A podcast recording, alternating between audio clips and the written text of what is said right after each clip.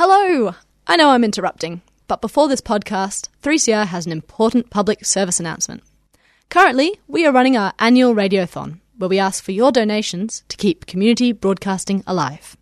We rely on your support to keep media alternative. Go to 3cr.org.au forward slash donate. And with that done, I hope you enjoy your show. And warm welcome back to Solidarity Breakfast. A left response to the major developments in capitalism. What they trade in is not wheat. They trade in famine. A little dose of revolutionary optimism. I think it's really important to sort of express solidarity globally. It really is a deal by corporations for corporations. The Union forever defending our rights. Down with the black leg. If you think the ABC's left wing, don't listen to this program. Solidarity Breakfast, 7:30 to 9 a.m. Saturdays, 3CR 8:55 a.m. streaming and 3CR digital, podcast or audio on demand. And of course, the website solidaritybreakfast.org.au. Solidarity forever. And good morning. Good morning. Yes. Mm-hmm. Hello, Rebecca. How are you? Yeah, I'm good. You're a person who's been working hard. Yes. You've got yourself a job. Oh yeah, and um, next week I'm on night shift, so that'll be interesting. Oh, goodness me. All right, okay. Um, so, uh, Solidarity Breakfast, uh, we've got lots of things to talk to you about. It's uh, We're moving into good weather. Did you notice it? it's almost uh, lovely weather at the moment? It and, was uh, yesterday was lovely. Yeah. Yeah, wasn't it? And so I'm assuming that there's actually live ears listening out there today. There might actually be uh, lots of people wanting to pick the program up on podcast. That's fine. And uh, I just want to uh, reiterate that uh, we still need to fill our coffers for our uh, our um, uh, radiothon total, but. Uh, watch that space. And I have to thank Daniel Sharp for putting $50 in. Thanks very much, Daniel. He is a regular listener. And today we're going to kick off talking to Pierre Moreau about a very serious issue. So, Pierre was uh, charged with affray after the um, rioting arising from. Uh, a, a, what is it? Affray, assault, and rioting ar- arising from his involvement in the counter rally to the speaking tour of Milo Yam- Yiannopoulos. Yiannopoulos. You say it. You say it. Milo Yiannopoulos. Yeah, on December the fourth, two thousand seventeen, quite a while ago. Yeah. But it's just reached court, and uh, we're going to have a yarn with Pierre about uh, the results of this particular case. G'day, Pierre. How are you? Yeah, good morning, Annie and Rebecca. I'm uh, very good, thank you very Yeah. much. So you went off to court, and uh, Uh, yeah, and uh, yeah. ca- can you re- tell the listeners what happened? Yeah, look, I'll just give you just a, a very quick um, summary of, of what happened. The the um, the rally or the counter rally against Milo Yiannopoulos was in December 2017. It was um, quite a, a chaotic um, uh, rally because uh, we only knew the the where they were going to have the the, the speakers uh, about two hours before then, so we had to organise very quickly. I was one of the organisers for it, and one of my tasks was to make sure that we kept the demonstration safe against any far right fascists that would uh, come against us. And very early on, um, we had a group of four led by um, Neil Erikson, someone very well known, who um, had developed a, a tactic to go into our um, lines to confront us and to use it as publicity. And so when we saw him um, coming, we um, went uh, towards him and, and uh, basically said, uh, don't come through our lines, go around our lines. They were in a group of four. They actually grabbed me, um, assaulted me, and threw me to the ground and started um, punching kicking me. This is all on video. And basically, a, a melee sort of started with about 10, 15 people that went for about 40 seconds. Um, The, I was longest grabbed by- 40 seconds of your Yeah. life, no doubt. Yeah, yes, yes, that's, that's right. It's really revolting. Go on, yeah. Hmm. So there was a number of uh, people involved both from our side and, and their side, there were a number of uh, people who were injured. Um, about a month later, the police um, came to my house. Um, four of them came to my house and um, so they basically started questioning me. And then a couple of days later, they uh, charged me with, um, like I said, a fray, two counts of assault and um, and rioting. Now the court case was just about a month ago. The um, So there's a lot of time between uh, Yeah. it happening Oh. and uh, Hmm. the court case. Uh, That's right. It was, and there was a number of um, court appearances. as well. The, the system is very, very slow. Yeah. So, um, my lawyer and my supporters, having looked at the video and all that, were basically very confident of uh, going into the trial because it was obvious that uh, I was the one attacked, and there was uh, there were a lot of people in there. And so my lawyer said, "Look, there's even if you um, look at it from a from a different point of view, there's doubt on who started it. Uh, I actually went to the aid of a, of a comrade who was being beaten up. So I said, look, that's all self defence. So my uh, Uh, and and they took a photograph of your injuries. that's right. That's yeah, right. that's So normal injuries- procedure. Yeah, and Yeah, yeah. I, I actually remember seeing it on the news, mainstream news, and being horrified. But I mean, I, I my reaction was that you were beaten up. Uh, Well, yes, that's that's But, that's you know. Um, so the videos are online; people can um, can see it. Um, so we went into the court case. The interesting thing in the court case, it lasted a day. The police um, uh, produced two witnesses, uh, both far right um, uh, people. Uh, one of them was the guy who actually assaulted me. Um, another guy was actually someone who stood for Fraser Anning's party. And they basically said they were just um, normal people. They were horrified and terrified by us and that we attacked them and they were just normal Australians, basically. Um, so the um, the magistrate, when uh, she returned the um, the her decision, was that um, even though there was a, a doubt, um, she basically said there was a lot of doubt and who done it and blah blah blah. She basically said that um, she found um, that all the charges were proven. Um, and so I was, um, so all the charges were proven: the two assaults, the affray, and the um, the um, rioting behaviour. I was fortunately given a, uh, a um, non-conviction and, and a two dollar thousand um, two thousand dollar fine. But the interesting thing that um, we were all shocked by it, uh, my lawyer, myself, and and, all, and my supporters. And um, I was I was able to um, take it to appeal to the county court, but I've actually decided after much uh, discussion with the You, lawyer. you, you, you, we, we- before we go into that, you were you pointed out that uh, you had a.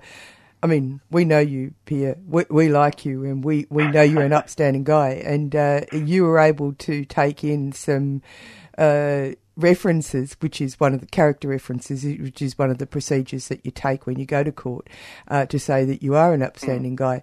And what did the magistrate say about uh, those particular references?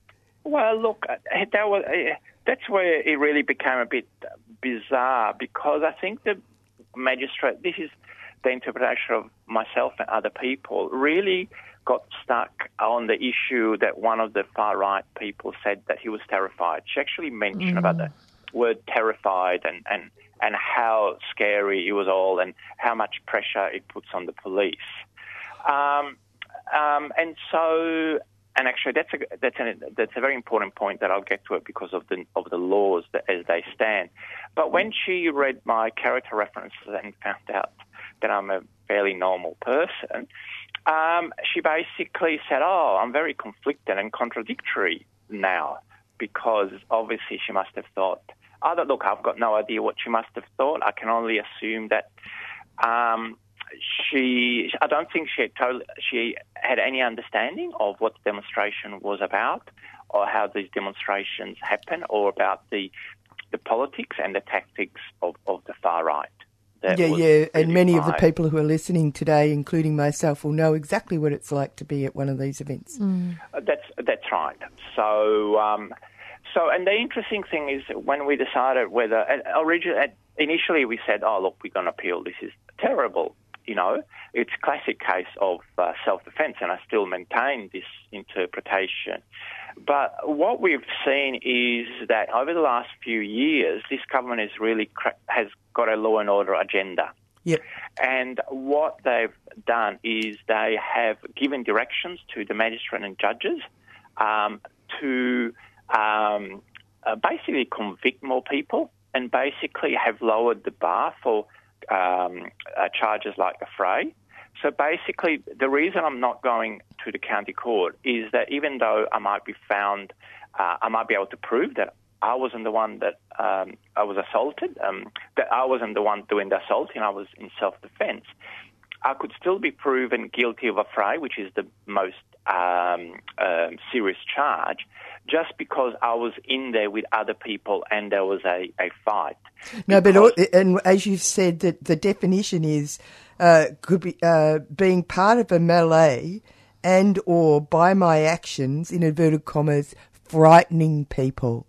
That's right, and that's How people- unspec- how inspecific, Yeah, unspeci- ambiguous. That's unbelievable. Frightened. That, that's correct. And Unbelievable. The person, and the person doesn't even have to be there. That's right. So and person- frightened. I mean, you see, the law is all based on the notion of a normal person's Yeah, yeah. reactions. A reasonable Well, person. cor- reasonable Yeah. person's reactions. I mean, for goodness sake, frightened. That, that, that's right. So basically, really, the, the point that, uh, to me, there, there were two points uh, from all this. One was that the, um, the obviously the police, because I do have a background in labour organising, human rights, and anti-racism, knew who I was, um, and I believe that they went after me, and they, I mean, they used two fascists to um, to um, as witnesses against me. But also, I think then the all the law and order agenda now, you know, they're filling up our prisons. We can actually see how these can easily be used against us, and well, certainly used against working class um, people all around, you know, throughout uh, the last few months, the last the last years, and it really puts question marks on and puts um, some boundaries and some real issues about how we're actually going to um, organise on the street if it makes it really, really difficult to have any ability to defend ourselves or to organise ourselves on the street against any attack. Yeah, because as you say, the process, you, you could go back to an appeal because you feel personally aggrieved, but the potential outcomes, uh, you could get five years jail for affray. And of course, people feel that, uh, uh, you know, that uh, idea that someone's been assaulted, uh, you know, that what what people are conjuring up in their minds when they're talking about uh, you as a frightening person is not what's actually happening on the ground. And look, and you know, unfortunately, that's what um, I have to live with. But um, you know, the the court system are what the courts are, and they basically Yeah. enforce the laws of, as we of, as we know, of an economic and political system that's very unjust. So you're really Um, saying it's political, and uh, we're going down a very rocky road in uh, regards to the supposed laws that are trying to keep law and order uh, a lid on law and order. Well, that's right. The law and order agenda really is an anti-working class agenda. I mean, that that uh, you know, I'm sure you've talked about it uh, at other times because it's the, the laws are really used uh, against uh, the working class and against any left-wing activist. And um, I think my case is just um, just another example of, of, of this. And certainly, I know that uh, I've talked a lot with um, labour activists and anti-racist activists that people are sort of thinking about and, and working out how we go in, in the future and how we, we can protect ourselves better. Now, it's a, it, interestingly enough, it, uh, it's an anniversary of a, a very tragic uh, event that happened in America a long time ago about two uh, uh, anarchist uh, labour organisers who were Oh, falsely. Sacco and Vanzetti, really? Yes, it is. It's the anniversary around this period when they were executed for uh, under false allegations, and uh, yes, uh, uh, and you know it's sort of uh, similar in this sort of way. Uh, you actually have per- it, it has personal ramifications for you, of course, as a person uh, and as an activist. That, that's right. That's right. You know, it will affect uh, my work prospects. It'll certainly affect how I uh, I'm able to do my labour and um, uh, human rights and, and anti-racism activities. So uh, you know, I have to take it on board as well and and see um, how it, it happens. But you know, I, I sort of very much see it as you know, I don't want to compare in any way with no, uh, no, no. But it's, it's but no, but it's got the same kernel of. Um, it's the same kernel, and uh, and you also remain. Anybody who's had violence uh, inflicted upon them uh, will know that there is a lasting effect of anger and upset from this sort of thing. It, it really makes you reassess the world around you. Uh, well, yeah. Look, and, and that's. I mean, you sort of know know these things. Like I've actually done a lot of international solidarity as well, and you know, like I was on the. Um, I've um, supported and, and campaigned for this uh, labour activist in Thailand, uh, this guy Somyot, who was actually jailed and spent seven years Yeah. basically some for something that someone else wrote. so uh, you know, the, the so I'm very well aware of how the system works, and in some ways, it was my time to get the short end of, of the stick, or however you, you say it, and. Um, so it's it's just really an example of, of what happens, and like you said, I've just got to uh, ground myself again, and you know, and, and assess it um, how I go from here. But I hope that you know it also serves uh, as an example to a lot of activists out there that the you know that the police is not neutral, that, that the courts are not neutral. They all serve a political economic system that's highly hierarchical and highly unjust. And, you know, you just have to look at how Indigenous people are treated in this country to see that, um, uh, you know, justice is really not there for them. You've got a two thousand dollar fine, but there are defence, the Solidarity and Defence Fund, as well as the International Anti-Fascist Defence Fund. Can you t- tell our listeners how Yep, they can sure. contribute? Yep, sure. Look, and if you like to contribute um, uh, to to my fund, that'd be fantastic. But I would actually say it's it's not just me. Again, it's not just an individual case. This hasn't happened of, in a vacuum. But there are so there is actually um, two funds um, that actually um, uh, contribute and support people like me to pay these fines. Um, and I can tell you that um, they've actually contributed to a number of people, especially from the Kensington estate, which were also arrested on, on that day back in December 2017 to pay for their legal fees. Um, so one is the Solidarity and Defence Fund Australia, so Solidarity and Defence Fund Australia, or the International Anti-Fascist Defence Fund. So the International Anti-Fascist Defence Fund. So just look them up, and you can contribute money there. And uh, maybe Annie and Rebecca, you can put it on your um, on your program podcast. We as well. certainly will. Thank you very much for spending some time with us, Pierre. All right, no worries. Thanks a lot, and have a good day.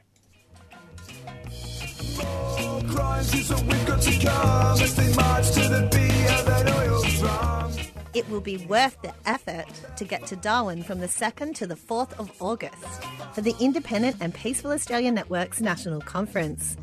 Australia at the Crossroads Time for an Independent Foreign Policy. Held under the ominous shadow of US China contention and US Australia military exercises for war on China, discussion and speakers will address the social and economic cost of militarism to Australia, the impact of militarism on the environment, and the dangers posed to our peace and security by stationing US troops in Darwin. For more details, head to the Independent and Peaceful Australia Network's website at ipan.org.au. IPAN is a 3CR supporter. And you're on Solidarity Breakfast with Annie and Rebecca. You know what happened yesterday? I uh, went from 3CR down into the city because I was going home for a while, and uh, it, a really weird thing happened. It was uh, somewhere around two thirty or something like that. You know, a non-time, and uh, the tram goes into the to uh, Swanston Street, and uh, we all get told. And then there's all these police all over the place. So there's about six cops on horses lined up. Yeah. Uh, there's um, a whole. Uh, there's at least two very large, uh, relatively large. Um, Black vans with public order response team on them. There was a nu- uh, quite a few police around the place, and uh, the public order response people have now got black uniforms with uh, red uh, t- tags on them saying 401. And I started to think, what what's 40? They're all called 401, so it's not an identifier, personal identifier. It's uh, so it's a sewn-on patch. It's red and it's got 401 on it, and it's got uh, uh, public re- response, uh, a public public order response, and um, and I started to think a bit Solzhenitsyn, you know, that idea that you go into a room and you never come out, you know, Yeah. whatever 401 is. Anyway, we all had to walk uh, from Collins Street down to the art centre because no no trams were going to go because there was a demonstration that was going to happen right Friday, so we're all trudging down there and everything's being reorganised and all this sort of stuff for the demonstration. Um, when I came back at about um, uh, three thirty, that all that I don't know what this demonstration was supposed to be. I think it was more about uh, everybody realising that the police were very important. Yeah. yeah. and it's demonstration uncertain. I did hear people uh, demonstrating on the crest of the hill uh, on uh, Collins Street. Uh, there's a whole lot of uh, head offices for people Yes. like BHP and stuff like that, Mm. and people were calling out relatively loudly that they should be ashamed of themselves, which you know I could hardly could hardly not agree with. But I didn't couldn't get a look at what they were doing. I think it might have been cl- and, uh, climate change. But, yeah, you know, there's uh, Seed Mob have been doing anti-fracking Well, there you um, go. protests Yeah. against Origin Energy yeah, every well, that's, Friday. So yeah, so that's that what it will be. Yeah. But but as to why the entire central Mm. city area had to be Shut told, down. shut down, and uh, the police do a show of force, Mm. uh, it, I think this is another element that people should be looking at, where. You know that notion that if you're going to arm people and use a whole lot of public money to create the, these Yeah. things, then they have to be looking as if they're doing something. Yes, exactly. Anyway, that was my experience of an URTSAT t- uh, demonstration. It was a police event. You know, Yep. Horses and all. A show of force. A show of force. Anyway, moving right along on Solidarity Breakfast here, uh, I had a chat with a fellow called Steve Amos. Now, Steve Amos has made this film called uh, Defend, Conserve, Protect, and it is a, a film about the Sea Shepherd, but it's not about the Sea Shepherd. You're actually on the ships when they actually do uh, an action Mm. in Antarctica in the uh, in the sanctuary. So I thought it would be worthwhile because it's going to open on the 25th, and uh, if you want to one see the environment down there, which Yeah. is just amazing. But also get an idea of what it's like for these people who are actually defending the whales and also against uh, a commercial interest that uh, is actually poaching poaching in a sanctuary, Yep. uh, then uh, it, it's worthwhile. So here's a taster, a little chat with uh, the filmmaker. All right. Oh, thanks for uh, coming and talking to us about your new film, Defend, Conserve and Protect. Which uh, you've how long have you been spending writing, directing, and producing this film? Well, I've, I've spent about maybe four years on this now. Yeah, maybe Yeah. a little over four years. Okay, and uh, it's all about uh, the high seas and Antarctic, Antarctica, and uh, defending whales. You're on, on the ship with the the uh, people from the Sea Shepherd. Uh, oh, in fact, they've got about four ships, haven't they? They have got four ships, and uh, actually, I wasn't on the on the campaign, so uh, oh, so I thi- was- this I- footage came from the uh, GoPros. So they were, yeah, they they'd shot a whole lot of footage. So I'd been working a little bit with Sea Shepherd, making you know some kind of commercials, you know, some videos, just trying to give back a little bit. And they'd for a long time wanted to make an Australian documentary. Yeah. And uh, you know they had all this campaign footage, and they didn't really know what to do with it. Okay. And then you might, you know, I had a background in film and TV, and so I ended up taking everything and then shooting a whole bunch of additional footage, and then spending a good two and a half years cutting it all together because it was thousands of hours of footage. Oh wow, it was that's a lot amazing. of footage. Yeah. And I guess uh, the interview uh, interviews that you've uh, used, uh, you would have constructed those after the event, really. Yep, th- that's right. Yeah, so about I would say about half the interviews were shot. You know, some of them, them have been shot on campaign. Yeah. and the other half And they've done that shot- themselves. That's right, and then the other half was shot. Uh, you know, I shot over the course of you know the last few years. Yeah, yeah, yeah. And, and it's got a, a, a very strong feeling of passing the baton, isn't it? Like uh, the original founder of uh, of um, Sea Shepherd, uh, the uh, he is making sure that people realise that there's uh, life in this movement.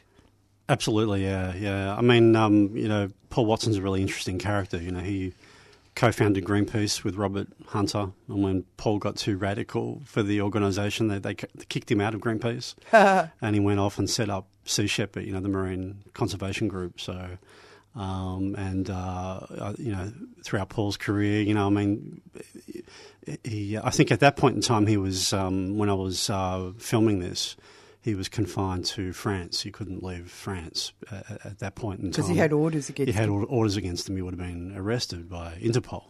Oh, um, on a real trumped up charge. I mean, it's some, uh, subsequently been dropped, but at that point in time, I had to actually go to France to interview Paul because uh, he, he couldn't leave the country. So, um, and of course, he couldn't be on this particular campaign as well. So, you know, Peter Hammarstedt, Captain Peter Hammarstedt, Very young fella, really. really, I think amazing. I mean, 28 years old, Yeah, and very level-headed. taking command of that that ship, one of the key ships in the, in the fleet for this campaign. I mean, he, brilliant job, you know, and uh, quite an amazing individual. The um, whole film, now that I know that uh, uh, they were actually in charge of the shoot, and I, I've interviewed some people who rowed across the Atlantic from America to uh, England, and they use GoPros. Yeah. Uh, the Yep. sa- the filmmaker did GoPros as well. It's an amazing piece of technology, isn't it? Oh, GoPro, GoPros are amazing. I mean, we had um, other cameras. Um, I did a bit of additional shooting on On the as well. shore and- um, and, and and some ship work. But uh, but uh, you know, there's a lot of volunteer camera people, a lot of people that had to be trained up at the last minute.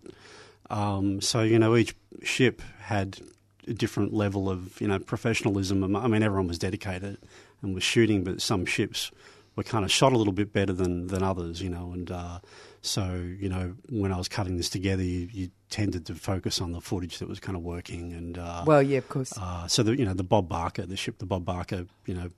Peter Hammarstedt really was the key ship, and you know, we're fortunate that the footage on that was was it was pretty well shot footage as well. Oh, how lucky Yeah, is yeah, that? yeah, Because Uh, people have to go and see this film because it's it really is gripping. Yeah, Yeah, it yeah. really is gripping. These people are putting their lives on the line. Uh, and I mean, you, you know, if you donate money and uh, you are aware of the important work that uh, the Sea Shepherd does, I mean, you'd be blind and deaf if you didn't, especially if you're watching, uh, listening to the 3CR interview. Um, now, uh, what was really compelling to me was actually being on board and seeing what they actually do. Yeah, yeah, yeah. Oh, it's, it's extraordinary, you know. And um, I mean, not all, not all young people. You know, the, No. the age group's quite broad. Um, you know, the experience is quite broad. But to you know, kind of set out from home and you know, be three, four months at sea, maybe longer. You know, um, I mean, it's quite you know at rough seas. You know, uh, it's quite an extraordinary thing to do. And, know, it's um, taking people out of their comfort space, that's for sure. Absolutely, and you know, and the film for me, you know, it's not. I mean, it's about whaling, anti-whaling. You know, uh, it's it's you know obviously about saving species and things like that. But you know, the power of the film comes from it being told from an activist point of view, and you know, for me, that that's what the film is, and it, it's it, it's it kind of epitomises what we all can do and should be doing, particularly nowadays. Yeah, well, Um, it's actually quite extraordinary to think that uh, they've garnered this amount of capital in order to have these ships that are going toe to toe against these corporate interests. Yeah, yeah, absolutely. Yeah, Mm. yeah. I'll tell you the other thing that's amazing about this film, and it's the environment. The whole look of uh, Antarctica is uh, breathtaking. Yeah, it's an extraordinary place. You know, I mean, it's beautiful. You know, it's hostile. Well, I think that's one of the things the film pushes is that you know that's that's not our environment. You know, humans aren't designed to be down there at all. You know, and uh, and that's one of the ideas of the film is uh, you know we've all, we're all adapted. You know, uh, to our to our particular you know place on the earth and. Uh, and you know have to have um, you know Japan, a Japanese whaling fleet down there, you know, openly harvesting whales, and uh, it's it's it, you know it's just a, something that shouldn't be. They shouldn't be there. You know. No, no, and it's really interesting because they've now decided to uh, throw cast off their Mm. false uh, scientific uh, guys, and they're just going out for the kill now. Yeah, yeah. Obviously, the right wing notions of the international uh, pol- politic is uh, opening the doors for them. Yeah, absolutely. Yeah. Yeah, yeah. But uh, interestingly enough, the, that was one of the key elements of this. Uh, if Sea Shepherd wasn't there, the the uh, reserve, because these people that were, they are actually hunting in a uh, a sanctuary. It's a sanctuary, yeah. Yeah, it's a whale illegal. They are the ones who are illegal. That's right.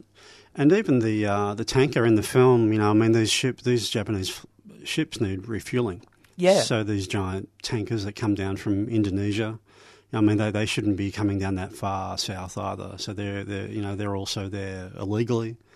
I mean, there's so, just so. I mean, it's it's the, it's like the Wild West. Yeah, yeah. there. They're sticking their fingers up. Yeah, yeah. I mean, you've got on you know even on board the Japanese ships, you've got you know uh, a lot of people that are indebted to the uh, yakuza that are that, that are there, kind of enslaved.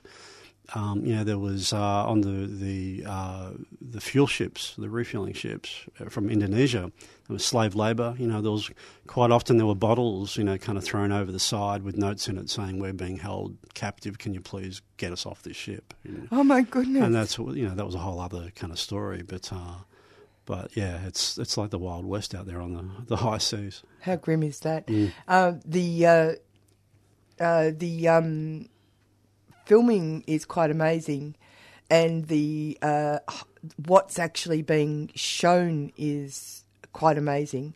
But like you said, there was a thousand hours of footage. Yeah. How did you manage to bring it down into a piece? Look, it was tricky. So I went. I, so I, I, I kind of likened it. My model was kind of Grizzly Man. I don't know if you've ever seen. Yeah, yeah. Werner Herzog's Grizzly Man. I so know, you know that's you've got right. you've got this existing footage, and then you go, well, how are you going to put it together?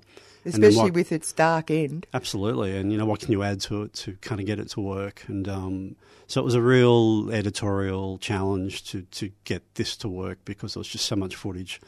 You know, that we, there was proper cameras, but there was also you know dozens of GoPros. You know, and with all documentaries, you know, you don't want to turn the camera off. You know, you don't know what's about to happen, so the cameras are rolling. You know, you've got ten cameras uh, minimum on, on each vessel plus GoPro. So you end up with thousands of hours of footage, and we, you know I ended up with about sixty terabytes of, of data, which the computers were struggling with. So and you know they were all on old C drives as well that had been out at sea, so they were all making noises and groaning away, and it was like we had to get the data off the hard drives before they all crashed because it was the only copy as Yeah. well. Uh, it took a lot of work just assembling all the footage too, finding it across the world. You know, drives were you know in the US and Europe, and The logistics. just the logistics of getting the drives together, then getting all the data offloaded, uh, and then I decided that to to do an assembly edit. So usually an assembly edit of a feature is you know it might run through. You know, Did you did you write a script? Did I you? haven't wrote a script. Yeah, I, I, I was, I A was trying an, to f- an outline. yeah, well, it was no, it was a full script that we wrote. I was trying Okay. to find my way into the material and try and figure out the sequences and how best to construct it. So and c- constructing a narrative. yeah, so it's it's I've really kind of made it almost like a narrative, you know, drama feature in, in in a structural sense. And Mm. It's uh, one of the reasons why it works. yeah, thank you. And uh, but you know, part of that came from writing the script, and even though most of that ended up getting discarded, uh, the you know like the Dan Aykroyd narration, you know, the voice of the whales, kept you know in. So that was that was something that came out. But there was more stuff than that, was there? there was, in, and you know, I, I don't think that dialogue from for Dan would have necessarily been written if I had have approached it a different way. Interspersed uh, with the action and the build up are uh, pieces of uh, footage of uh, the whales. The whales are represented. They're not lost. They're, they're not forgotten. So they're gambling around under the sea, and Dan Aykroyd is their voice, effectively.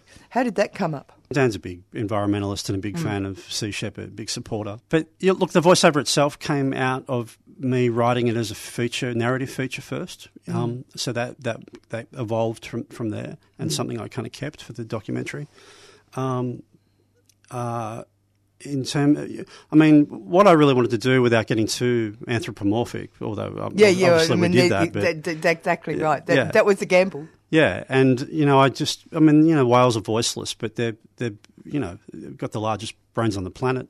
You know, whales have got really high and social, you know, and they're social creatures like us, and Mm. uh, and I really wanted Yeah. to, and they're voiceless. Yeah, they've got family structures like us, Mm. and so you know, Dan ends up speaking, does does this kind of generic voice of the whales, and speaks on behalf of the whales, which you know. Uh, I, I, It's kind of daggy, but it's kind it's of kind of too. daggy, but it really does give the audience, I think, this emotional connection Yeah, to yeah. them. I mean, the whole point really is I really wanted to move people with the film. You know, it's just, I mean, you know, there's lots of excellent documentaries, and um, you know, I remember growing up and you'd leave a film and you'd be walking out really motivated and really uplifted, Mm. like really uplifted. I Yeah, remember films, and you know, I was growing up, and I, I there's kind of less and less of that at the you know, and I really wanted to make a film where you exited the cinema and you really felt upbeat and that you could kind of go out and take on the world, you know, and uh, and that's what the- you know, this is, you know, it's it's it's meant to be an inspirational piece, particularly for the you know younger generation.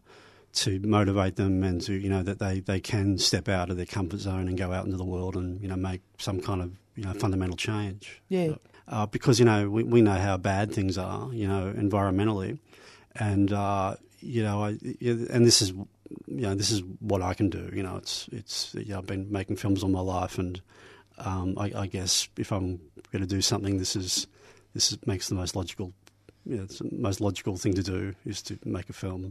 How did you get the funds for it? Was that an internal thing, or was it uh, other people helped? Or So what? I put I put quite a substantial amount of money into it through my company. Yeah. Um, I ended up running a global um, uh, crowdfunding Mhm. on it, which was really successful. Oh, so we raised quite a bit of money from that, and, and uh, ran that through Sea Shepherd kind of social media. So it was a lot of Sea Shepherd supporters that got involved. Um, we ended up with 700, you know, uh, donors Mhm. and uh, you know, so they've all received their perks now, and uh, you know, I think they've really liked the film. You know, Oh, good. yeah, Great. yeah, getting Yeah. some really good messages on online. So, Oh, that's great. So uh, has it been opening all over the world? Uh, so we did. Um, so it won the um, the largest uh, documentary film festival in um, North America. That must have been it so swell. It was great, yeah. So it won that earlier in the year. Yes. And my focus has always been, uh, it's done, yeah, so it's done a couple of festivals, but my focus has always been getting it, getting it into cinemas and getting it under. It's not, not even so much. Um, yeah, I, I wanted it to broaden beyond Sea Shepherd and beyond Yes. activists and you know people that are, you know, that are already understand. I wanted Yeah. to take in a new audience, and I think to do that, it was important for me to take it to cinemas. Yes. and uh, which we're doing. You know, it comes out in a couple of weeks. Uh, we've done just had some really successful advanced screenings, which have gone really well, and you know, people are leaving in tears. I mean, they're really genuinely moved, and um, which is really, I mean, I'm, I'm really happy it's connecting with people. You know, Yeah, yeah, yeah, yeah. yeah. So it actually um, is starting at Nova on July the twenty fifth, and I suppose in other good cinemas that um, are uh, wise enough to have it on their screens. Oh, that's right. Thanks for coming and talking to me. Thanks, Annie. Thank you. Bye.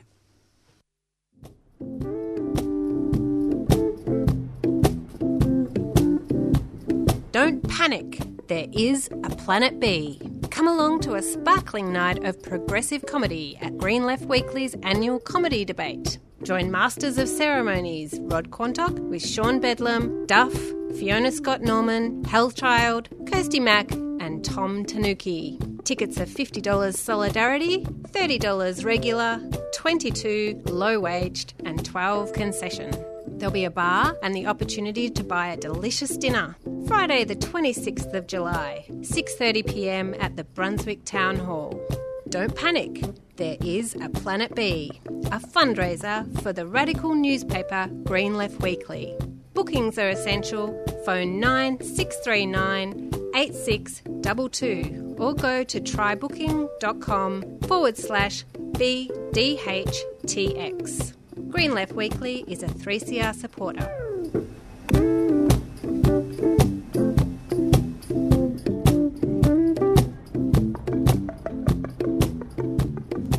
And we're back. This is Solidarity Breakfast with Annie and Rebecca. And on the line, we've got the wonderful Lou Wheeler from Fair Go for Pensioners. Hi, Lou. Rebecca, how are you? Yeah, good. Uh, and yeah, could you tell us? Uh, you had a conference um, recently, uh, a one day conference, and um, Yeah, could you tell us a bit about that? I, I wasn't able to be there, so can you tell us just a quick rundown of what, what happened on the day? Absolutely. Sorry you couldn't be there. We had um, over 85 people attending from a diversity of groups and individuals. So we had community representatives, union, faith groups, and peace groups. So really, um, yeah, marvellous spread of diverse people in attendance. We had um, Rob Watts, who is Professor of Social Policy at uh, RMIT University, provided the overview, um, and he had pointed out that uh, neoliberal policies have been um, uh, pursued by um, all Australian governments over the past 40 years. Um, and um, really, and they're, they're being, um, being rolled out continually now and seeping into wider areas, and particularly in areas of social policy. Um, what has been the outcome of that over those years, what's actually happening as a result of those policies, um, as distinct from the spin and the marketing of everything's fabulous and it's all very wealthy and fine, and you know we really are in good shape. The actual outcomes are that there's increasing income and wealth inequality. Uh, there's a disintegration of labour. Uh, we're turning away from the commitment to full employment. There's a decline of the union movement, structural shifts, major structural shifts in the economy. Um, he gave the example of um, the um, increased acceleration of the derivatives market. And the stunning um, fact that he gave was that the wealth of that market, the value of it, um, is 30 times greater than the world's value um, and it's owned by five banks. Like it was just the most breathtaking figure. So it's like um, gambling, um, really. On well, yes. on uh, on no well, value at all. Mm. Absolutely. Well, no, because it's producing nothing. Yeah, that's right. and that was the that was the point that uh, also that he was making was totally breathtaking. Um, and he also t- talked about um, the claims around the superiority of the market in all things. Yeah. So the market does it better. Um, and then another consequence of that, of course, is that uh, for those who are left behind with the structural problems, which are totally denied by neoliberals, um, is that punitive and stigmatising treatment, and particularly of the unemployed, but for all uh, recipients of social welfare. Um, or, or, any complainer, anybody who well, points out that uh, the king has no clothes, the emperor oh, has no clothes. Yes, that's right. We'll go after you as well. Um, so, and he, he did this under the head, the, the three questions of, you know, what's actually happening, um, how do we understand what's happening, and then how might we do it better and and and these themes were picked up by various um, panelists and another speaker throughout the day, and. Um, he, uh, Professor Watts, went on to say that Australians are caught up in a dramatic economic and technological revolution and the evolution of new forms of capital. So the derivatives form, um, the surveillance form, and pointed to Facebook. You know that experience of there's a, the collapse of the pub between the distinction between public and private, and the fact of that social engineering where people can our profiles can be totally known to all of our habits, which you know it really is totally scary um, and that that's sort of driving a lot of policy developments. Um, the government is likely to be digitalised by the year 2025. So, um, you know, that again, given how difficult it is to ever talk to anyone, to hold anyone to account, then that's, that's itself going to escalate. So these Sorry, are do you mind if I just uh, uh, push in there and yes, sure. ask what what do you mean by the the government is um, digitized? Well, that um, or everything will be um, through. Um, you know, you'll have to go onto the internet to do business with um, with the government. So the areas that aren't now um, you know, uh, hooked into those automated systems will be by yeah. um, 2025. So it just makes it so much more difficult uh, for those of us who um, have lots of dealings with Centrelink. We know what the problems are. I, in fact, spent an hour yesterday just trying to report um, um, a particular thing, and it just took forever because it just um, is so difficult. There's only these set mem- menus Yes. you know, that you can do this, this, or this, but you can't do that, and you can't get to talk to anyone. Uh, very difficult. I mean, you will after a very long time. As I say, I Yeah. finally got to talk to someone. It's so hideous. that's what it's, I mean it's about that. Mm. totally hideous. And the thing that there was a real uh, uh, pressure point uh, around um, the federal government pushing local governments to divest themselves of aged care support services. That's exactly right. And we had uh, two people um, speaking about that. Uh, uh, Rhonda Held from the Council of Aging, um, you know, spoke um, of some of the findings that are coming out of the Royal Commission into aged care quality and services uh, and quality and care. And she uh, spoke about the fact that there, um, in terms of the home care packages, there's 128,000 people waiting for those packages now, and 53 of those people die per month while they're waiting. Yeah. So the backlog, you know, the, there's just so many problems with the my age care, and I mean there we are with the wording, um, the uh, uh, the distortion in wording. My age care, it's absolutely nothing to do with my age care. Yeah. it's a disaster. Um, and All words, no action. Yeah. Well, that's and, right. And, And- really big outcome, uh, uh, Yes. negative outcomes for real people. Well, that's exactly right.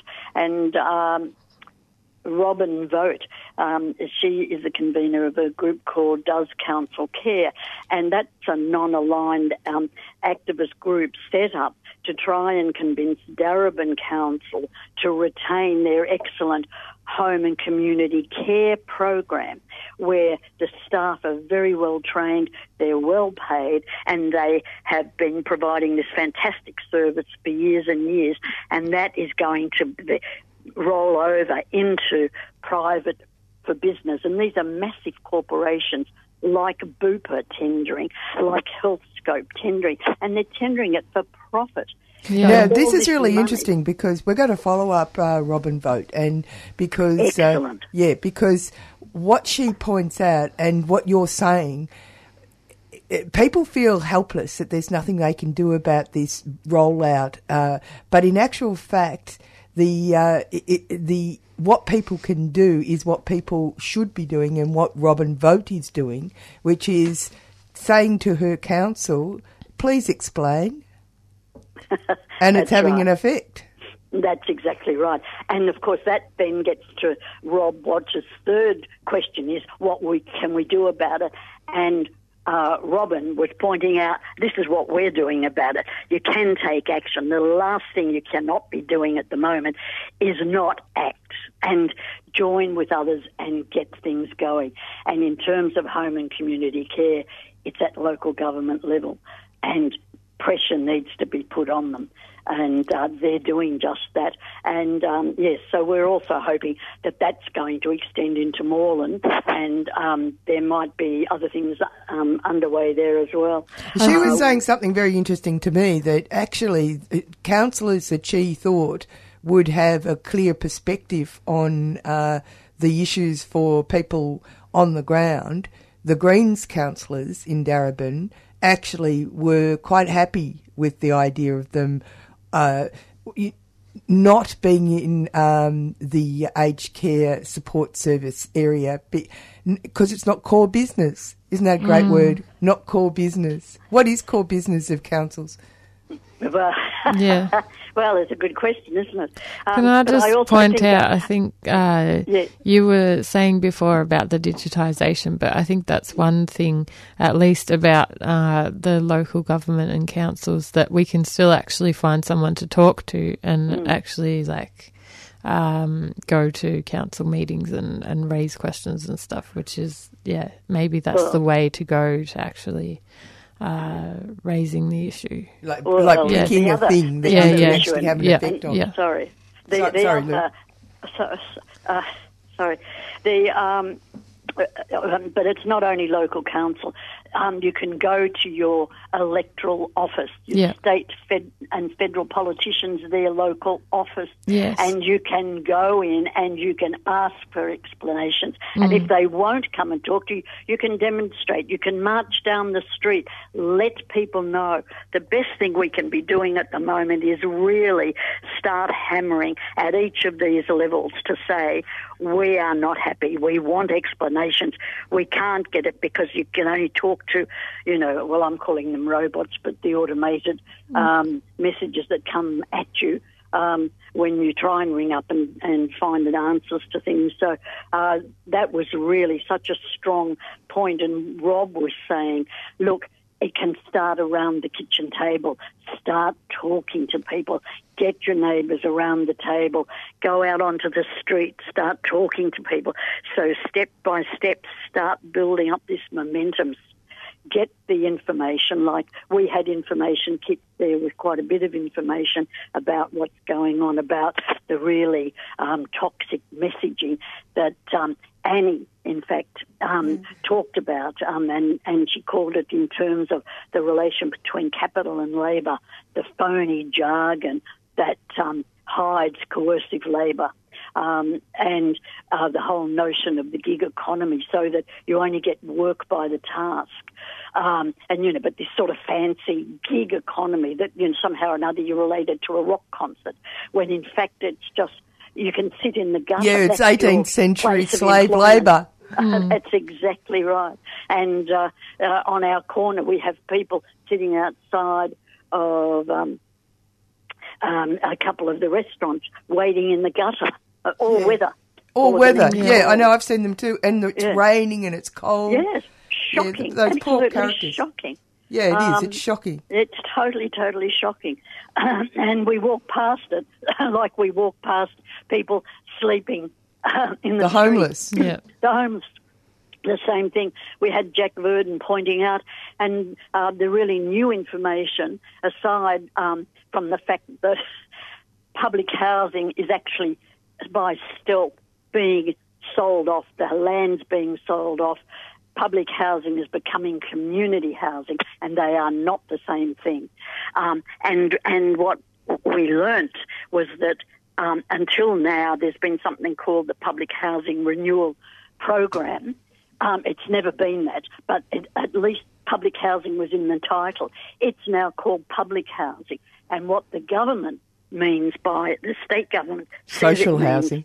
yeah, social housing is community housing and public housing. But the reality has been, and we've been trying to get this information out for many, many, a long day.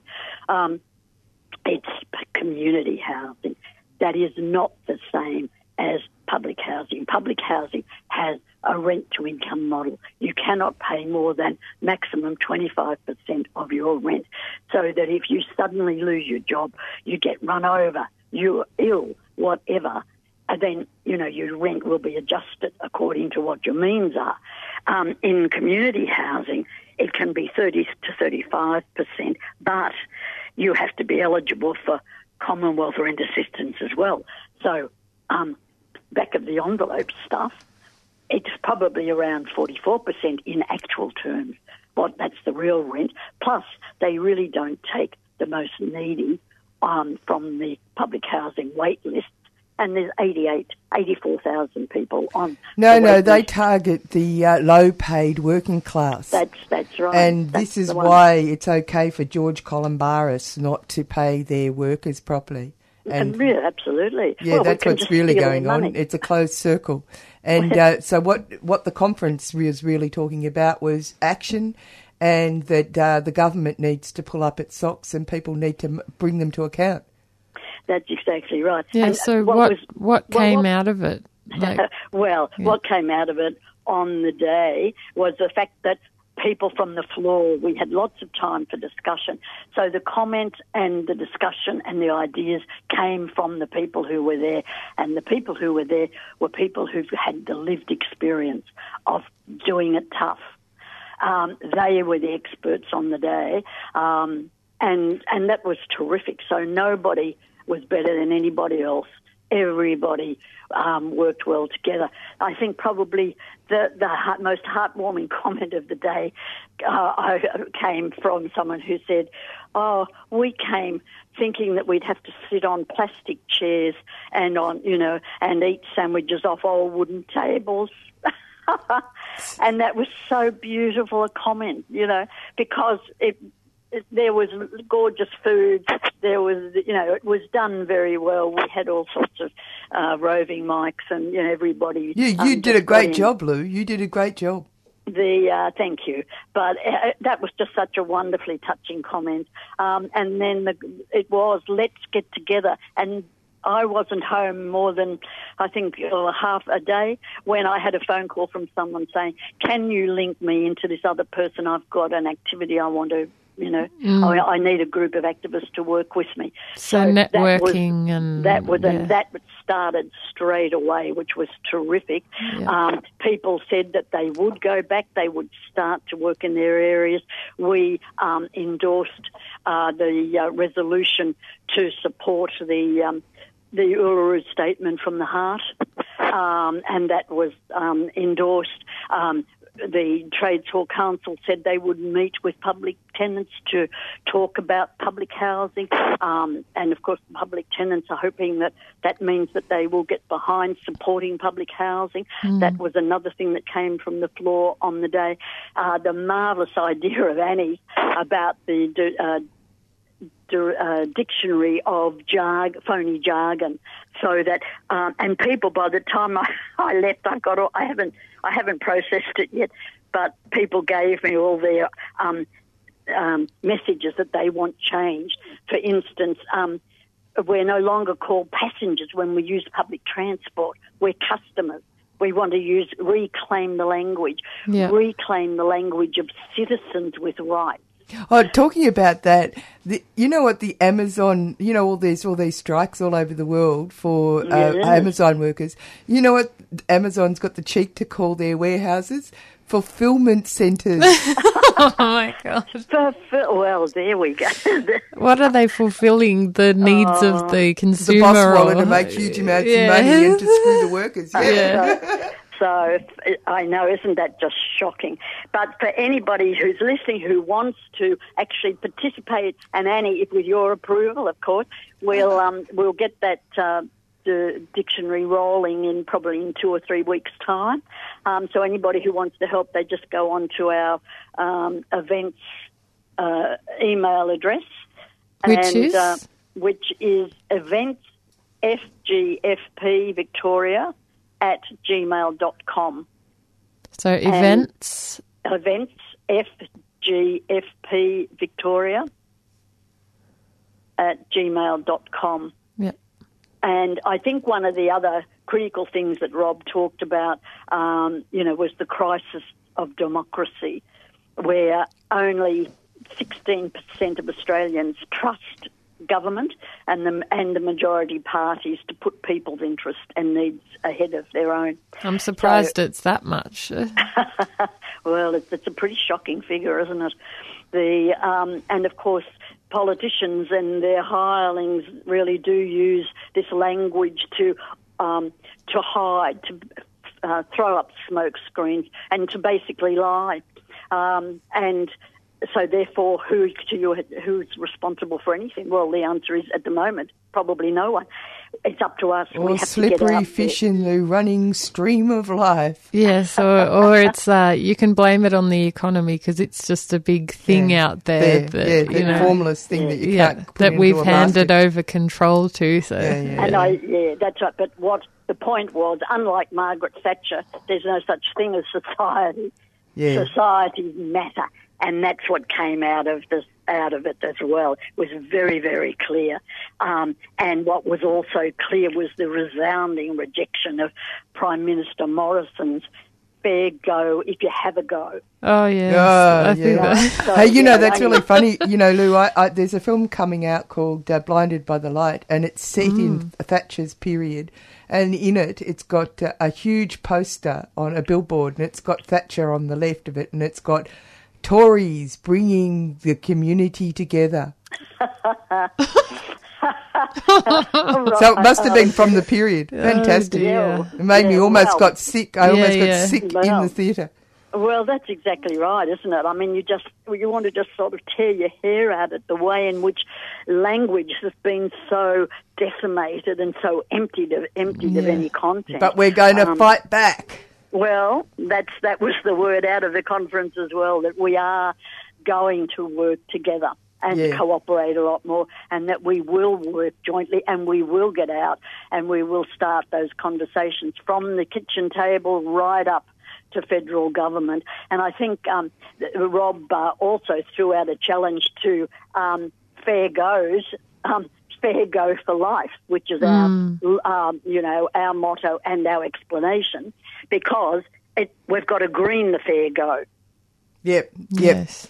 And that's uh, where the uh, young'uns are leading the charge. We better Oh. go now, Lou. Yeah, All right. let's talk more about that that next time.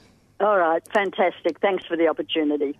A weak Solidarity Bricky team listener when in a rare moment of introspection, of self and nationalistic awareness, US of the UN, of the US of the world, big supremo Donald Trample the poor, described the state of his nation as he thought, thought well, well, tweeted in a courageous bid to save the US of from these non-white women attempting to take over the place by getting themselves elected to Congress. Terrorist-related backgrounds like Palestinian, non-country, non-people, Afro-American, Somali, Puerto Rico. And on the latter, we've all heard how I like to be in America says nasty, hurtful things about the greatest country ever. And Donald told them to go back to where they came from, which were all but the Somali refugees just down the road, so to speak. Back to where government is a complete and total catastrophe, the worst, most corrupt and inept anywhere in the world. Now loudly and viciously telling the people of the US of, the greatest and most powerful nation on earth, how our government is to be run. Why don't they go back and help fix the totally broken and crime infested places from which they came? They can't leave fast enough, he added, and so they went home to their US of homes. He got the state of our nation spot on, they chorused, and as an exercise in dividing his opponents, his tactic worked a charm, forcing Democrats who considered the four women a bit too radical, leaving us to ponder what they consider radical, to rush to their defence. And note he agreed with the inept bit, so the Her Most Gracious Majesty's Home Country Ambassador a week earlier taught him a new word. Donald whipped up a Donald crowd to chant his send them home mantra, showing how intelligent the Donald crowd is, because sending them home would be to the US of, then stood back with that haughty pose which he assumes reflects intelligence but in fact screams vacant, then said he did not support the chant he orchestrated, so we clearly got the wrong impression. And to prove the great difficulties and responsibilities that go with being commander-in-chief, especially when your military history is dodging it, Donald then announced the US of had been forced to shoot down an evil Iranian drone. See, when evil Iran shot down a good US of drone in US of the world territory over evil Iran, it proved just how evil evil Iran was. And when good US of the world shot down evil an evil evil Iran drone over US of territory just off the coast of evil Iran, it also proves how evil evil Iran is. Meanwhile, our big Supremo Scuttlebell Morlash son was a bundle of shaking excitement after Donald invited him to a feed of hot dogs and a chat about supporting US of invasions of evil China and evil Iran, which shouldn't take much persuading because Scuttlebell has already declared we have an obligation to invade Iran if the US of does. So presumably, evil Iran must be posing a major security threat to True Blue Aussie. Diversion. I say a feed of hot dogs because when former US of Big Supremo George George W. bashed the workers, invited the little bald-headed bloke who used to be Big Supremo here back in those dark ages to lunch at the ranch, he fed him hot dogs. And I thought, maybe he doesn't like him after all. After all, who could? And maybe he's trying to kill him. Did, did George W. also eat the hot dogs? The mysterious bundles of salt, fat, sugar, and God knows what else. Anyway, Scuttle them shook with excitement and told us yet again just what close, close, close, warm, warm, warm friends we are, and how important is the US Ob's role in maintaining peace by sending its trained killers all over the world, all over the US of the world, and Socialist Party Supremo and would-be big Supremo Anthony Albanese showed why it's so important to have a left socialist big Supremo by wishing Scuttle them well and iterating his comments about our close relationship with the world's biggest war criminal. so sorry, Force for Peace, enforcer of peace. And Donald wants a few tips from Scuttle them about how a committed Christian treats refugees, because he admires our policy. Although, in fairness, he, he's not doing a bad job of it on the Mexican border, where Donald's offsider Mike Dollars and Pence praised the enforcers for the way they were treating these separated children, all of whom assured him in front of the enforcers they were being treated well. And so the week that was asked Scuttle them just how Donald delivered the big exciting invite. Well, he rang and snapped, Get here! Yes, it's such a warm and meaningful two-way relationship, and of course, if the USR did invade evil Iran, True Blue Aussie would be threatened because of the role of Pine Gap, which shows just how evil evil Iran is. On threats, our number one trained killer, General Angus uh, Campbell Dust, he's the bloke who used to stand next to the Minister for Concentration Camps, razor wire and sink the boats, Constable Peter Duffer, and nod wisely about how we were sending these no proper papers, queue jumping illegal boat people, many fleeing our trained killers, back to where they came from. And when he did open his mouth, it was to tell us he couldn't tell us anything for security reasons. Anyway, Angus just may have had a conversion on the road to Damascus, or more likely Tehran, over climate change, which the government he serves so subserviently knows doesn't even exist. But Angus warned we should do more because climate change, if there is such a thing, posed a threat to True Blue Aussie. So, he's realised climate change is a threat to our survival, I hear. Well, no, no. No, Angus warns that as Pacific Islands are vacated by their populations as they become unlivable, then evil China might move in and occupy them, and True Blue should be prepared to confront this threat. We should support our Pacific neighbours, although Angus and his masters obviously haven't quite twigged that it's just possible we could support our Pacific neighbours much, much more by preventing them sinking in the first place. As a by the by, if climate change is crap, just how do Scuttle them and the team explain why our Pacific neighbours are disappearing into the briny? Lord Rupert of Wapping's usual suspect columnist explains it by informing us the Pacific Islands are in fact growing, getting bigger, rising. So obviously it must be that the sea is rising a lot faster like the cost of repairing the damage caused by privatising the building surveyor and building approval processes that used to be performed by the inefficient, bloated hand of the public sector, resulting in the need for billions in compensation. And thank goodness here in Victoria, our government is pr- proving the inefficient, bloated hand does have some role in all this by forking out 600 million of our hard earned to compensate those affected. Which leads us to the obvious question why should the public purse be responsible for their problems? Uh, uh, how come the privatised building approval lot and the developers and the builders shouldn't meet these costs? Obviously not, because they're all asking for government compensation as well. And a representative of the building approval lot said not only should the government sort out their insurance problems caused by their approval problems, but now the cat is out of the bag, so to speak, it would be impossible to renationalise the industry. Let the inefficient bloated hand do what it did so inefficiently for eons. That argument's about as reliable as their approvals. Also reliable, big corporate practitioner Graham Slamuel, who once recommended we close almost every public hospital in Melbourne, has done this report in which, surprise, surprise, he recommends the government have the power to appoint superannuation fund directors. Wonder who that's aimed at. It can't be the evil unions, because big economic guru Josh Fried M. Icebergs immediately said he would adopt the report, and he loves evil unions.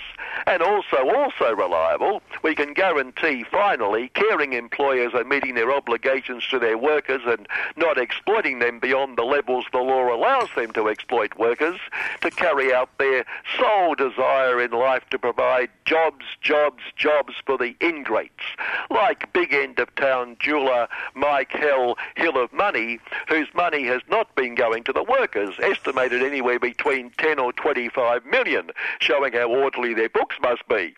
Millions for underpaying workers for years, and this so-called celebrity chef has got the recipe wrong and not put enough ingredients into his workers' pockets. Although he argues quite reasonably, penalty rates in an industry that largely operates outside normal hours are an impediment to profitability ability. Poor George, that's his name, George Cullum, Barras from paying, but in every case they point out the problem lies with the awards. They're just too difficult to comprehend, unlike a diamond or a simple recipe. But as we keep saying, listener, how come when all these underpayments are caused by inadvertently getting it wrong, they never mean to underpay, we never see a case where they inadvertently overpay. Oh dear, we've been overpaying our workers for years. Logically, we'd expect it to be roughly 50 50. Good morning. Yeah, we're just laughing Yeah, here. right. 50 50 overpaid. It's only overpaid when it's the government paying, you know, uh, unemployed. Yeah, yeah. Yeah, yeah, yeah, and that that's that's a bit of a scandal on its own. All right, we're on Solidarity. You're on Solidarity Breakfast, and this is Annie and Rebecca, and we're going to move straight along because we've got very little time to go. There's a film coming up at the Melbourne Documentary Film Festival uh, called Looby, and uh, you, if you're a well versed uh, art person, you might know that we're talking about Keith Looby. Now, Keith Looby is uh, was a real cause célèbre at one period of time. He's a working class man, and part he was the darling of the Sydney art scene, but no longer. Uh, he did win an Archibald, but it took him about five years or so, hunting hunting the Archibald like a uh, a rabbit shooter. But uh, and he finally got it. But anyway, I'm talk. I talked to Sean Murphy about this film. You might be interested to go along. How, how did you get involved in this project? So our project uh, is a documentary called uh, Looby, after the eponymous artist uh, Sydney painter Keith Looby. Um, and actually, Keith, who's still alive, um, befriended my dad way back in the 1970s. Uh, back then, Keith was kind of the toast of the town, very successful painter who'd won pretty much every big award that there is to win in Australia. Um, was exhibiting in New York, purchased by Mo- MoMA, uh, and basically any accolade you could think of was his. And then over the years, as my dad and his friendship continued, um, my dad noticed, uh, to some mystery, that Keith's standing just kept sort of dropping to the point where nowadays he literally can't exhibit in any commercial galleries. Nobody will take him up on it. Nobody's interested. My dad wanted to kind of get to the bottom of that, and he wanted to make a film about Keith. My dad was, uh, for many years, a director at ABC TV, so it was kind of in his wheelhouse. By the time he got round to it uh, in 2016, unfortunately, he also contracted cancer. Mm. Uh, and by the close of 2016, when we were just ramping up production, my dad died. Uh, so from that point on, um, we really felt that uh, we wanted to finish this in, in my dad's memory and also just kind of find out why this great painter, Keith Looby, had been so sidelined.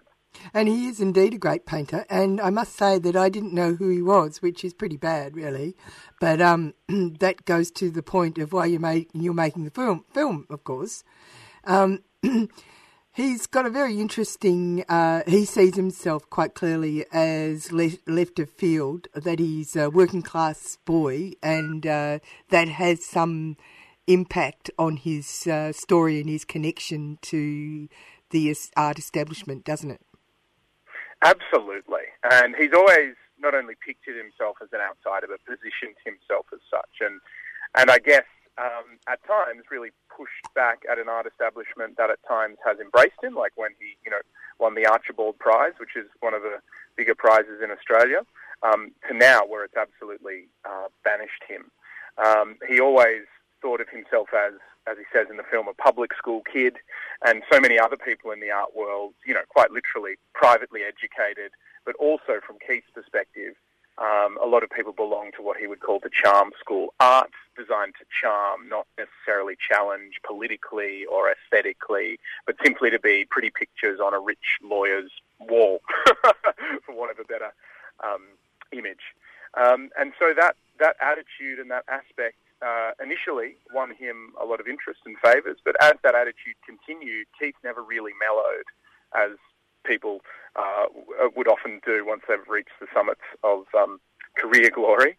And uh, people have not taken kindly to it. Now, he is a really prickly fellow, and um, I was wondering how you, as filmmakers, negotiated your way through this because it's a pretty tricky, um, tricky uh, uh, brief for you. Yeah, I mean, it's it's one of those things. Sometimes we found ourselves, you know, um, uh, quite challenged at times to piece together uh, coherence um, from some of the interviews. I think rather than necessarily being somebody who's quick to anger or rude necessarily, um, Keith just wants to talk about what he wants to talk about. So you can sometimes ask a very direct question and get uh, some very meandering, indirect, and at times infuriating answers. so that was certainly a challenge. Um, but at the end of the day, it, once we had the film finished, you sort of have to step back and realize that, hey, in some ways, we've got the easier job. We are piecing together somebody else's life as a narrative. But for Keith, this is his life, um, and the career successes as well as you know the the, the career challenges, the um, the successes in terms of personal relationships and the challenges there. They're not some academic thing for him. They're not a narrative to piece together. It's real life. Um, and as the movie tells it, there's some really pretty um, challenging stuff, both professionally and personally, that he has to grapple with. So Yeah. at the end of the day, you know, we have the easy job. We can, you know, finish up at the edit suite and go home. But for Keith, this is his career. This is his life. And he really has given everything to painting, which has left, in some circumstances, other things being in a pretty challenging state. I was really interested in his uh, physical uh.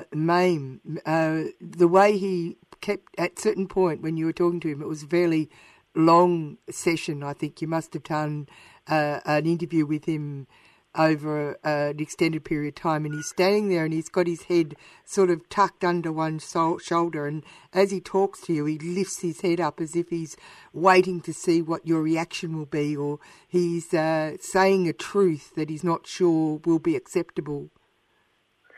Yeah, I, look, I definitely think that is a thing of Keith. He likes to um, uh, uh, have certain statements, certain truths, as he would consider them, uh, certain ideological positions that uh, he he rolls out and challenges people with. And yes, as you say, there's even a sort of a physical tell there where he'll sort of get a bit of a glint in his eye and and look up to see what the response to um, a certain statement is.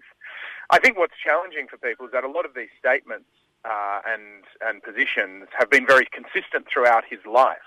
Um, and and for Keith, for him, uh, from what we understand, is that is a point of importance to be consistent, to hold true to certain values.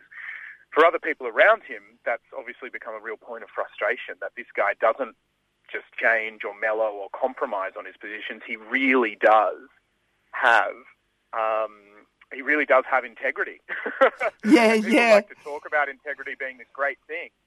But the, the thing about integrity is that if you really do hold to a position, you hold to a position, as Keith has done. And a lot of people, frankly, find that pretty difficult to stomach. Uh, and the other thing about it is that, uh, like I said, I didn't know who he was, but I'm really grateful to your film because he's actually a great artist. It's quite clear his work is great. Mm. And that's the thing that uh, that I think was at the nucleus of my dad's desire to create this film.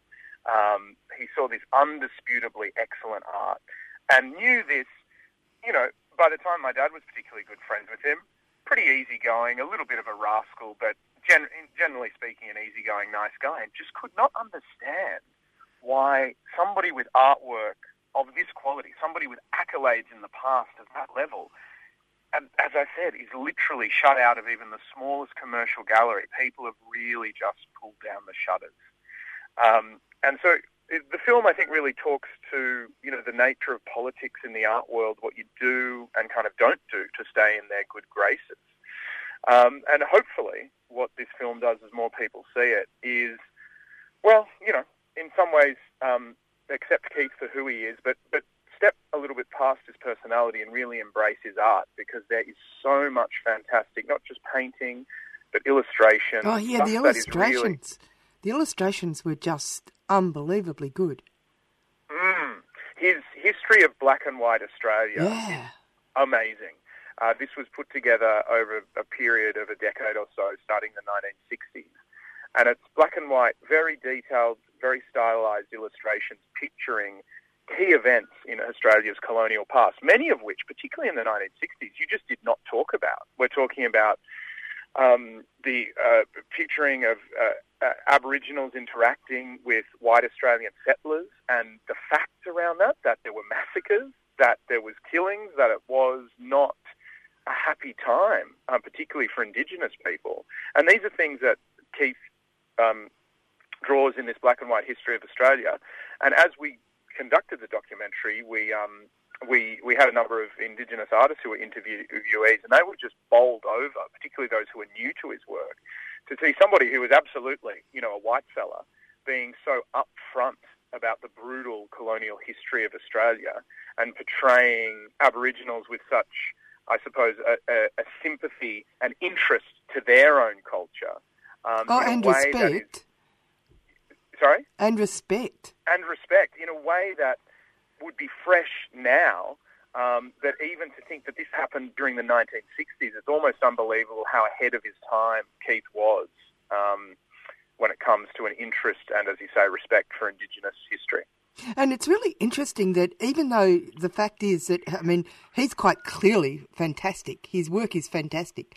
And uh, he might be a pain in the ass, but it does, uh, but it does tell you that the art scene uh, the establishment art scene that's all about money has really got a few answers, uh, uh, thing, uh, questions uh, above its head in regards to its own sense of privilege, I guess.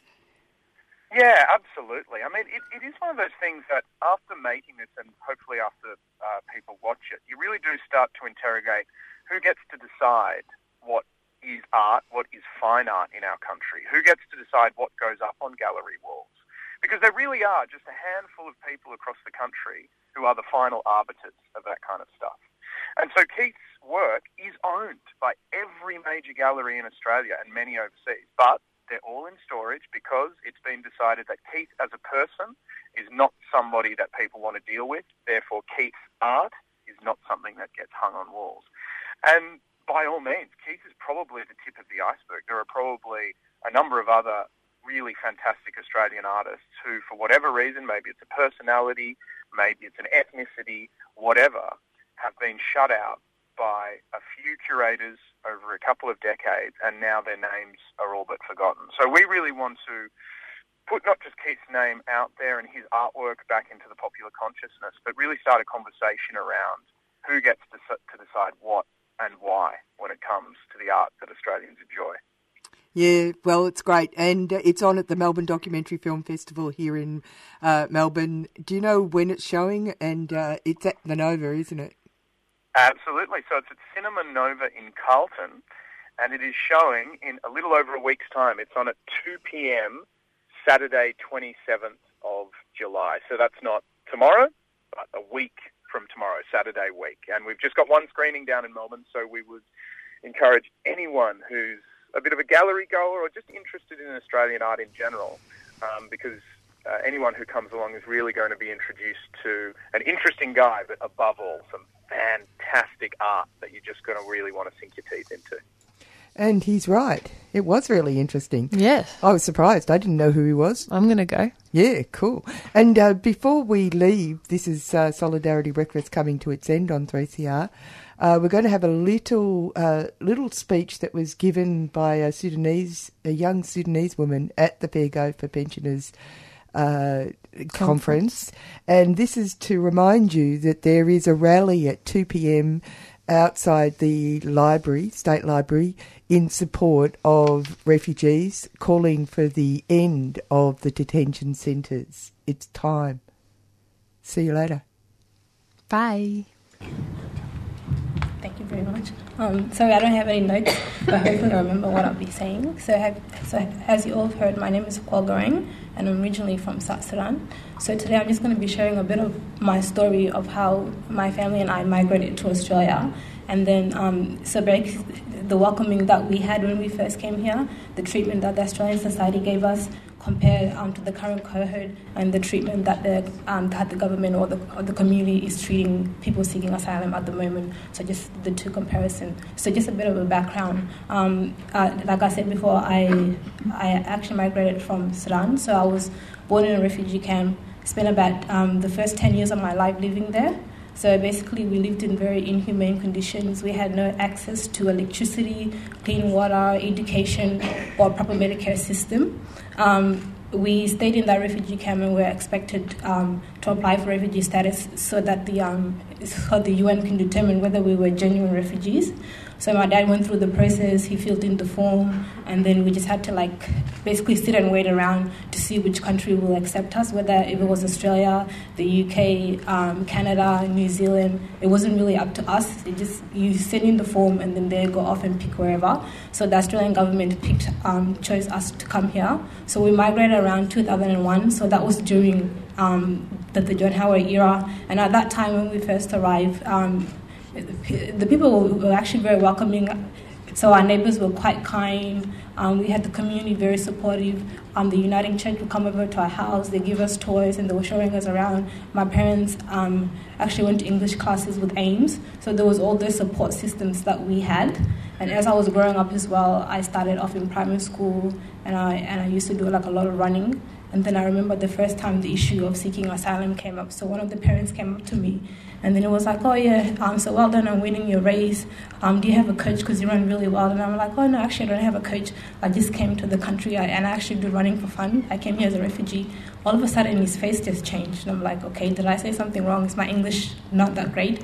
And then it was like, oh, so you came by boat? And I'm like, no, innocently, I'm like, I came by plane. And then and then his face changed back again. I'm like, okay. So now there's a difference between a boat and a plane. I had no idea, and they just yeah, they kept asking that question over and over again, and, and I actually came to realize that there was a difference between people that came by boat and that came by plane, and it came, like it became apparent to me that because we came by boat, we were seen. Uh, sorry, we came by plane, we were seen as the deserving refugees, and then the ones that came by boat were not so much. And due to the government rhetoric and everything that you saw in the media, and how these boat people were throwing their kids overboard, or they're bringing in diseases, or coming to take our jobs, it just became the us and the them and it's just like you know the good and the bad refugee. So I fell for that rhetoric, and I started disliking these these boat people.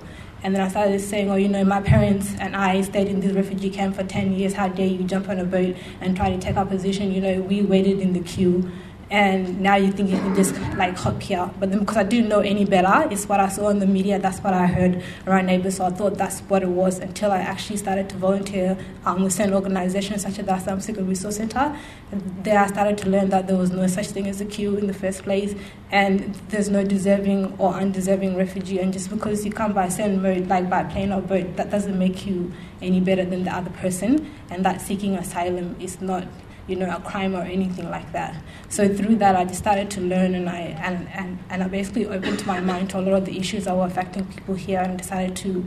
Um, to advocate on their behalf, just try and educate people, just become aware of certain issues or why people seek asylum in the first place. So basically, it's not uh, like people actually make these decisions because they don't have choices. It's like um, you can either stay where you are and you know die or hop in a bed or playing whatever it is and just hope for the best. No parent wants to put their children in a certain situation because they want to, but it's because they have to. So basically, like So right now, like a lot of people who are seeking asylum, many of them have, like I've seen, have been living in detention centers for like over six years. I have friends that I've come across, but th- th- there was a friend of mine that came by boat um, in 2013. So he was on Nauru for about three months, and then has currently been put into community detention. So he's on something called a bridging visa. So that that bridging visa allows him to stay in Australia while he waits um, for his papers to be processed. Uh, so basically, while he's been waiting, he has no access to work, to education, or to Medicare. He has not been able to see his family. Um, when he left, his wife was pregnant, so she gave birth. They have like a six year old daughter now who refuses to talk to him. He will call often and just like, you know, you left us, you know, my dad, I don't want to talk to you. And this man is like constantly depressed. And that's the same issue that a lot of the people are going through as well. They've been waiting for more than six years, left in limbo with, with pretty much know where to go. A lot of them want to work, but they don't get the right to actually work. So it's like you're on this bridging visa, but you're not allowed to work. You're on this bridging visa, but you can't have access to Medicare system. So they often rely on charities to help them out um, for like basic needs, food, and um, and healthcare system as well. But a lot of these charities now are becoming overwhelmed because there's just so much going on. And it's just yeah, a lot of these issues that you currently face, and I'm just like I keep wondering, it's like what changed. Did you enjoy listening to that podcast? Here at 3CR, we're a community radio station, and you're part of that. Right now is Radiothon, when we ask our community to pitch in with a few dollars that can help keep media in the hands of our community. This year, we need to raise $250,000 to keep the station on air. Any amount that you can afford makes a big difference. And it's really easy to donate. Go to 3cr.org.au forward slash donate. Your support is greatly appreciated and helps us power radical podcasts for yet another year. Thanks, as always, for listening.